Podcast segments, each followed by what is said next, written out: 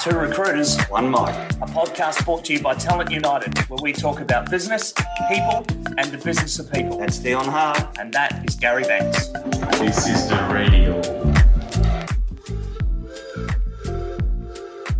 Welcome back to another episode of Two Recruiters, One Mic, uh, a Talent United podcast with me, Deon, and him, Gary. Hey, how are you? Good, mate. How are you? Very well, mate. Good, good. Happy, uh, happy days. Now, look, I uh, you would have only needed to have been connected with me on LinkedIn for about five minutes uh, to realise that I tend to give um, a few groups of people a bit of stick where I think it's needed. Um, yep, I've seen that. And one of those groups is um, resume writers. Uh, I think they're an incredibly important service for the people who need them, but I think there's a lot of people who uh, you know, who uh, maybe sh- just shouldn't be doing it and don't have the background to do it. And so I thought what we would do today is get uh, someone we know who is a very, very good resume writer and comes from a long background in uh, recruitment and talent acquisition. And I think that's probably my problem with a lot of these people is that a lot of them, or some of them, uh, actually haven't done any recruitment really of any great you know sort of nature or volume or or anything like that. So uh, I, we have on the uh, on the line a gentleman called mark daniel. Mark you're you're um, zooming in with us this morning from where? Yeah i'm on the i'm on the sunshine coast in australia. Beautiful. Absolutely sensational. And now as i was just saying i i can tend to give um, resume writers a bit of stick because uh, I think a lot of them don't necessarily have the background in recruitment to uh, to be doing the job uh, well. Um, but you and I have had many a conversation before, and and I know mm-hmm. roughly your background in recruitment, and it is incredibly extensive. But to those uh, three who are tuning in who don't know you, give us the uh, give us the Mark Daniel story.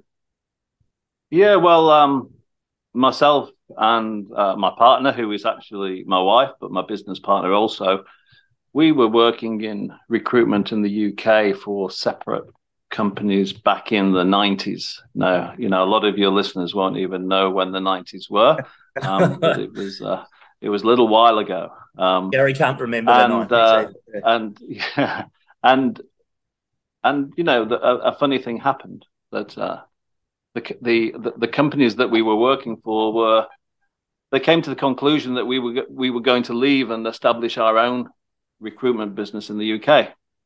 And so on the fourteenth of um, the fourteenth of February, nineteen ninety four, I think, something around that time, uh, we were simultaneously terminated from our right. employment. Yeah, on the same day. So it was a pretty good. Uh, it was a pretty good Valentine's Day uh, present yeah. for each of us, and um, so that's what we that's what we did.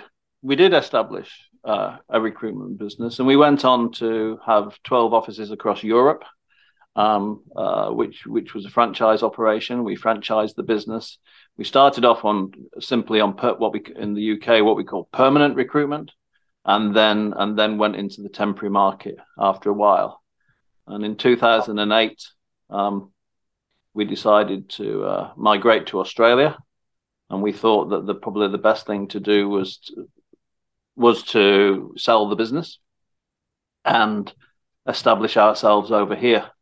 I suppose we had this fantastic idea that we might retire and just walk across the beach every day. It didn't quite work out like that. And so we got involved in, you know, we've we've been involved in bits of recruitment, but mainly kind of HR, career development, resume writing, and um, and we've had some exposure, of course, to uh, industry in Australia, which I think is important as well. When you you know you've got to keep your hand in, and yeah, yeah, um, yeah. And, and, so that's been that that's been useful. And now, you know, 14 years later, we're you know established in in Australia, and with real life career advice, which is our our our main our main business, we've now uh, serviced people in 63 countries um, globally yeah you know from, you know and some unusual unusual countries you know only yesterday i was talking to one of excuse me one of my clients in suriname in uh, in south america you know we've we've got clients in in uh in, in Iceland and Norway. We've we've done them in, in you know, as I say, Wow. 63 countries, and and it's you know, and and it's really interesting talking to people in different time zones, you know, and different industries. And probably the majority of our work is within what we call the high vis sector. Yep. Um, so, you know, and I think that's just natural. That's just the way it's evolved. You know, in Australia, it's mining and resources. In Africa, it tends to be mining and resources also. In the Middle East, obviously, more oil focused and, and, and you know, gas focused. And the same in Canada and, and, and, and you know, in South America is, is a lot of resource uh, industry. But, you know, but after saying that, you know, we've done some significant work with, you know, senior financial positions or, you know, and, and, you know, and operator positions. You know, there's Yeah. there's people out there that need help. You know, and we try and we try and help them, whoever they are. You know, so that's that's us in a nutshell. Nice. What what a, what an interesting way to spend your days. And and you came over here and you thought you might retire, and now you're talking to people all o- literally all over the world. You must spend Mm, half your nights on the phone trying to talk to these people in, in their time Yeah. zones. We do very uh, very early starts, and you know the the strangest thing is that the UK is probably the most difficult.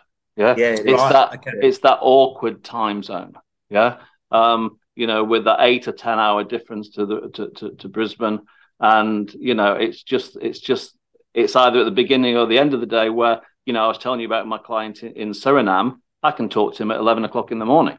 Yeah, Mm. and it, it it lines in well. So, it, but it but it is interesting. You can probably see the the world map behind me, and I've got pins in there that of every country that you know that we've dealt with, and you know, and and that's what makes it interesting, really. That every country's got a story, you know, Yeah, yeah. and you That's know, and it's nice to get messages from people, you know, at Christmas from from Iceland or from Norway or from Suriname or from Argentina or wherever the the the, the call the messages are from, and it's just and it's I suppose it's nice to support people, and I think that's the other thing that leads on to the resumes, of course, is that you know all of those resumes as well are written in English, yeah, Yeah. and and you know the English is the the the, the language of the resume, yeah, and you know and the, the types of businesses and the types of people we're dealing with, you know, even though English may not be their first language, you know, the the, the resumes are often required in English. Yeah. So we um we obviously see uh, we see a lot of resumes, but we don't really write a lot of resumes. We from Mhm. time to time we might give people some uh, some advice on how they can sort of tidy theirs up or make theirs come across clearer or more effective or, or whatever. But certainly Mm. we're not doing it anywhere near the level that you're doing it. So we thought what might be useful for some of our listeners would be to fire a few questions or maybe even a few myths around resumes and resume writing at you and get your expert opinion on Yeah. uh, on them if that's okay. Yeah, and look, Mark, you mentioned uh, you know that there's a lang, you know, English is the language, but there's a lot of uh, people out there that I guess they think, well, yeah, AI is the is the language, uh, and Mhm. you know, when I'm writing a resume, I've got to sort of look at yeah, keywords and, and those sort of things in there. What, what's your Mhm. thinking around yeah that that uh, that that line of attack uh, is in just sort of basing it purely around the keywords that need to get picked up by some sort of automated applicant tracking system. Okay, well let's let's start off with applicant tracking systems. I, th- I, th- I think there's a lot of you know uh, smoke and mirrors around applicant tracking software, and the reality is, and you probably use it in your business, that you know an applicant tracking system is capturing the information, and the most important thing for it to do is to put the contact details in the right place.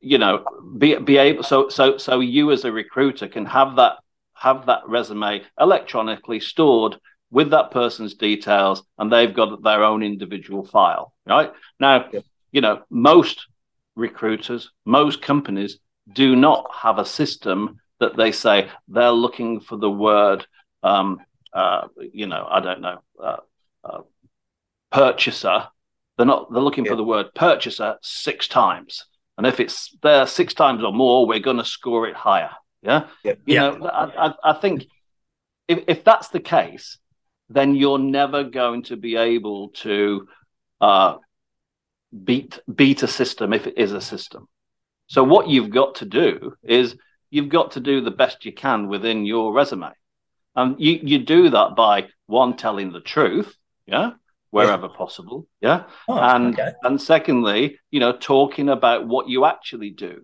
And then you and but there are little tricks that you that you can perform in that in the in those keywords. So for example, you know, if I if I'm looking for uh, if I if I if I'm if I'm applying for a position that is a, a civil engineer, and I call my and my role title is engineer, perhaps I should change my role title to civil engineer. Yeah. Yep. yep. Because then what I am doing is aligning myself to the person that's reading the resume. I'm not. I'm putting them in a position where they don't have to think oh, they can see I'm a civil engineer. They're looking for a civil engineer. Therefore, I might have a chance. If I put the word engineer, do they have to then search to see if I am a civil engineer or am I a mechanical engineer or am I electrical engineer? Software so, engineer, yeah. Mm. Yeah. So there are things you can do to align yourself to the role. So when it comes to keywords, look at the look at the job description, look at the advert, how are you going to align yourself with that role? How are you going to make that recruiter either in-house or or an external recruiter that you know that that talent acquisition person? How are you going to how are you going to ensure that they think that you're relevant to the position you're applying for? And I think that's where we should be looking rather than trying to guess what keywords and make sure that our resume is inundated with those keywords at every opportunity because we just don't know that those keywords are the right keywords. Yeah, so, I think I think that's part of the reason why why and it gets under my skin so much when I read it on LinkedIn is we've got all these candidates who are they're anxious and they're nervous, they don't know what to do, and they're trying to tailor these resumes to beat a, a, a software system that is just simply not operating the way they're being told that it is. Absolutely. By people who just want to sell them a service. Mm. Yeah. Mm. And it's mm. around it's it's around like smacking that person who is reading the yeah. CV between the eyes and hmm. saying this yeah. is what you are. So you can uh, work work yeah. on that. And and and it's you know it's with when it when when it comes to the the, the ATS system, the, the, you know the simple directions that I give is you know don't do underlining, try not to do tables because you know a, a lot of systems when they're populating that that behind the scenes database is that's the areas they'll have problems with reading the information. Right, so make yeah. it simple. Yeah. Right. Okay. Right. You, you mentioned there, you say before you, yeah, if you're applying for a role, like this, you know, make sure it's got this. What's your thoughts then around the, you know, should you have an individual CV for pretty much every mm. role that you apply for, or should it be a master CV that you know, one size fits all sort of thing? What's your what's yeah. your thinking around that? That's, that's that's that's a good question, Gary. And and I basically say, yeah, yeah, I can I can see Gary kind of cheering himself. see, yeah, it's it's it's only and, taken thirty episodes. I've finally got a good question. So you know, look, I think what you definitely need is what I call a foundational resume, right? Which which is your resume that is your let's call okay your master resume, and the master resume is the resume that when somebody contacts you and says, "Hey, can you get your resume over to me quickly?" Yeah, at least you've got something comprehensive yeah. that you can press the button and send straight away. However, if if you are applying for a specific job, I say to people, and I say this on a daily basis, is if you don't do something to change your resume, to change elements of that resume, whether it's to change words in the profile, it's to change the engineer to civil engineer, it's those sorts of things. It's to it's to put the different, you know, organize your duties in a different way so the duties that they're looking for are highlighted more in your resume. Yep. If you if you can't make some changes, there's something wrong. You should be editing that master document. So yep. every application that you make should be specific to that right, to that okay. role. Yeah. So, so if, you, if, you, if you're not changing it, excuse me, if you're not changing your resume to fit that specific application, then you're lowering your chances of your application uh, actually standing out. yeah, I, I, just, I, you know, the, the words I use is you, you, you, you're not possibly presenting the best you. Right. Okay. You have to present the best you, and, okay. and, and And I say to clients, if you're not spending 20 minutes, now that might be looking at, and I know cover letters is another issue, but you know, if if it's, if a cover letter is requested, guess what? You're going to send a cover letter. But within your cover letter, within your resume, if you're not spending at least 20, 30 minutes on that application, then you're not doing yourself justice. I, I spoke to somebody. Talking... I spoke to him about two years ago, and he said to me, I said to me, so when do you apply for positions? He said, oh, he said, I apply when I'm in the car at the supermarket when my wife's doing the shopping. This is a true story, right? Yeah. And I said, and I said, and I said, what do you, what do you do? He says, I go on to Seek, and you know your listeners will know who Seek is, and if, if they're overseas, Seek is the the largest, I suppose, job portal. And um, and uh, he said, I go to Seek and I submit resume and attach cover letter. I said, what? Yeah. He, he said, yep, yeah, my resume, my cover letter. Click, click. That's what I do. And I said, really? That's what you, so you don't make any edits or any changes? He says, he said, no. I said, well, how many positions have you applied for you? He said, oh, I must have applied for at least 200. Wow. And I said, and you're still applying? He said, yep. And thereby hangs the tale, doesn't it? Yeah. Yeah. I, I, I had a very similar conversation with a candidate uh, a few years ago and she said to me, same thing. I said, where do you, like, how are you applying? How much work are you doing for your individual applications? And she said exactly the same thing. She said, I apply on the bus. And she said, I reckon if you're spending longer than 20 seconds on a job application, you're wasting time. And I said, yeah. if you're spending 20 seconds on a job application, you're wasting every one of those 20 seconds every single time. Yeah. Yeah. Like yeah, it's, yeah, yeah I, yeah, I, I talk to, when I'm talking to someone who maybe is outside of sort of our areas of specialty and just trying to help someone get a job, I tend to say it's probably not the number of jobs you're applying for that's the problem. It's how you're applying. Yeah, that's absolutely. the problem. And and like you say, absolutely. it's that lack of. Um, I don't want to say lack of effort because I don't want to imply they're lazy, but maybe they just don't understand, you know, what you're saying. That if you're not tailoring your application to fit, be fit for purpose, then it's not going to work. Yeah, absolutely, and I, and I and I think you know, and I think the recruitment industry suffers for that as well. I don't think we're. I think the recruitment industry kind of thinks that, or people think the recruitment industry isn't going to be looking at my resume anyway. Yeah, they're just going to be making a decision. But you've got to remember, I would say in, well, I think I'd probably say in hundred percent of applications, a human being reads the resume. Yep. Yeah Uh, uh, uh, other yeah I, I, agree other than very very rare instances. But but i think there's also people are getting that rhetoric that you know you, you're basically a decision's made on your resume in the first seven seconds. So why yeah. bother? Maybe some of them yeah. think well why bother you mm. know going to the trouble yeah. of, of doing it tailoring tailoring one to every role? But you mentioned before cover letters and again hot topic on uh, on linkedin if you live on there like we do should you hmm. do them? Should you not? Are they a waste of time?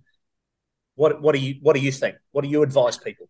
Okay, I think I, I think what the cover. So okay, so first of all, if an application requests the cover letter, then one hundred percent you include a cover letter. Yep. You follow the rules of the application. Please send me a response to key skills criteria. Please, please include a cover letter. Please include an up-to-date resume. Please include two referees. If that's what it says, well, bloody well do it. Yeah. You have to. uh, yeah. If that's the criteria, apply. Yeah. You know, apply the criteria. Um, should you do a cover letter if a cover letter is not requested? Well, I, what I would say is why not? What yep. what okay. what some people would say was, yeah, but nobody's going to read it. What I then would say is, well, how do you know that? Yeah.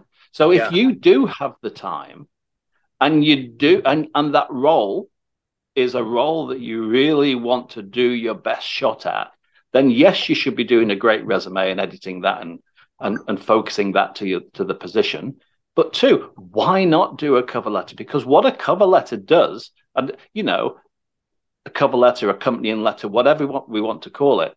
But what a cover letter does do is allows you to further align yourself to the the elements in the role. Yeah. So Yeah. so you you could actually say something to the effect of this is this is who I am. You know, the, the, the skills and experience that relate to the role as advertised include.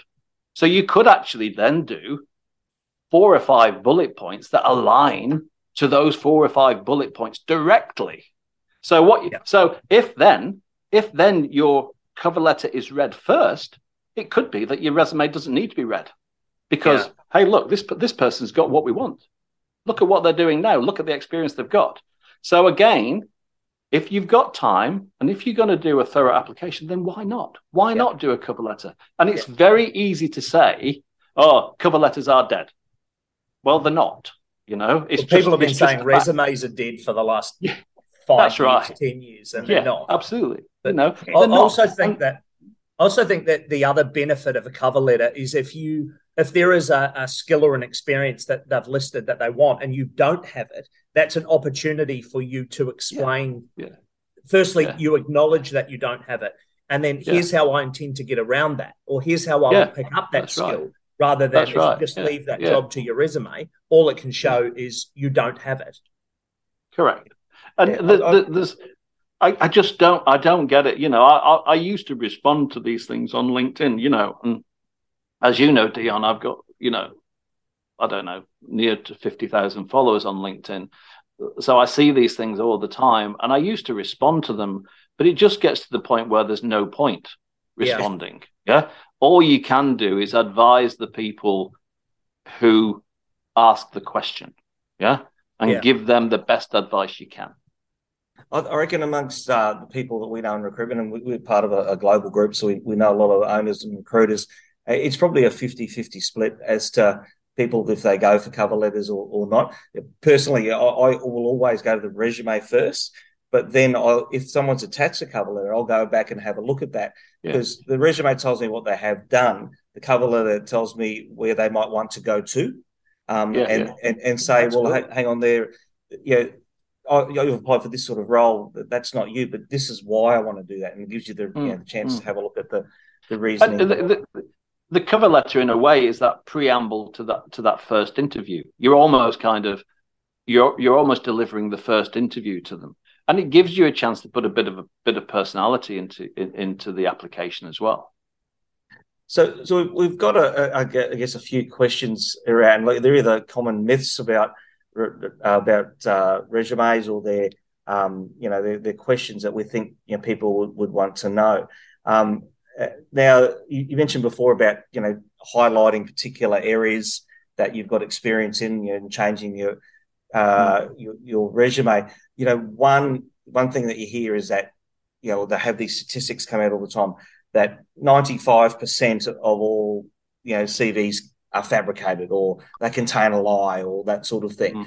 What what's your thinking around that sort of thing? It, it- do you believe that that is the case, or is it more of a it's not necessarily a lie? It's just that you're highlighting something in favor of something else. Yeah, it, it is a difficult one, isn't it? Is is what, what is a lie? What is an exaggeration? You know, where we're painting a better picture. You know, th- those sorts of things. So I think there's two ways to do that. So I think that we have duties. Yeah. So so so a resume should have duties, and then a, a resume should also have achievements. And it's the achievements that where where I suppose the lie element is is is often used. Yep. So, but again, it's it's a necessity. So what we need to think about is like let's make it realistic and let's make it relevant and let's back it up. So rather than say, you know, uh, delivered eight thousand new customers, what you can say is you did X, which which so so the the formula that I use is what did you see, what did you do, and what was the result of what you did. Yeah. So you, you saw Yeah. something. So I saw an opportunity to do something. What did you do? I implemented X, Y, and Z. What was the result? The result was a 25% increase in sales or, uh, uh, you know, uh, a, a, a, an increase of sales by $20,000 or whatever, right? So as long, if you follow that formula, then it becomes more believable.